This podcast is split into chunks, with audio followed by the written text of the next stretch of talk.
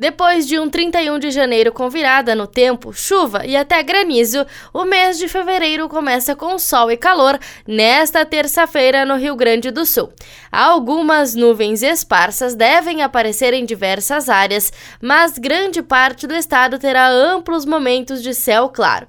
Existe a possibilidade de chuvas isoladas nas proximidades de Morrinhos do Sul, de Itati e da região de Torres, mais ao litoral norte.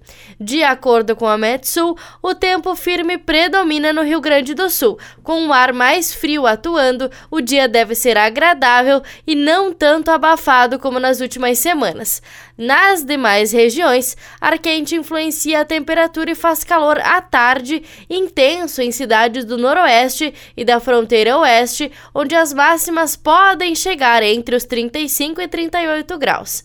Em Porto Alegre, o sol aparece, mas entre nuvens. A mínima na capital é de 21 e a máxima chega aos 31 graus. No litoral norte, as temperaturas devem variar entre 21 e 28 graus e já na Serra Gaúcha, as temperaturas variam entre 16 e 28 graus. Da central de conteúdo do Grupo RS com repórter Paula Bruneto.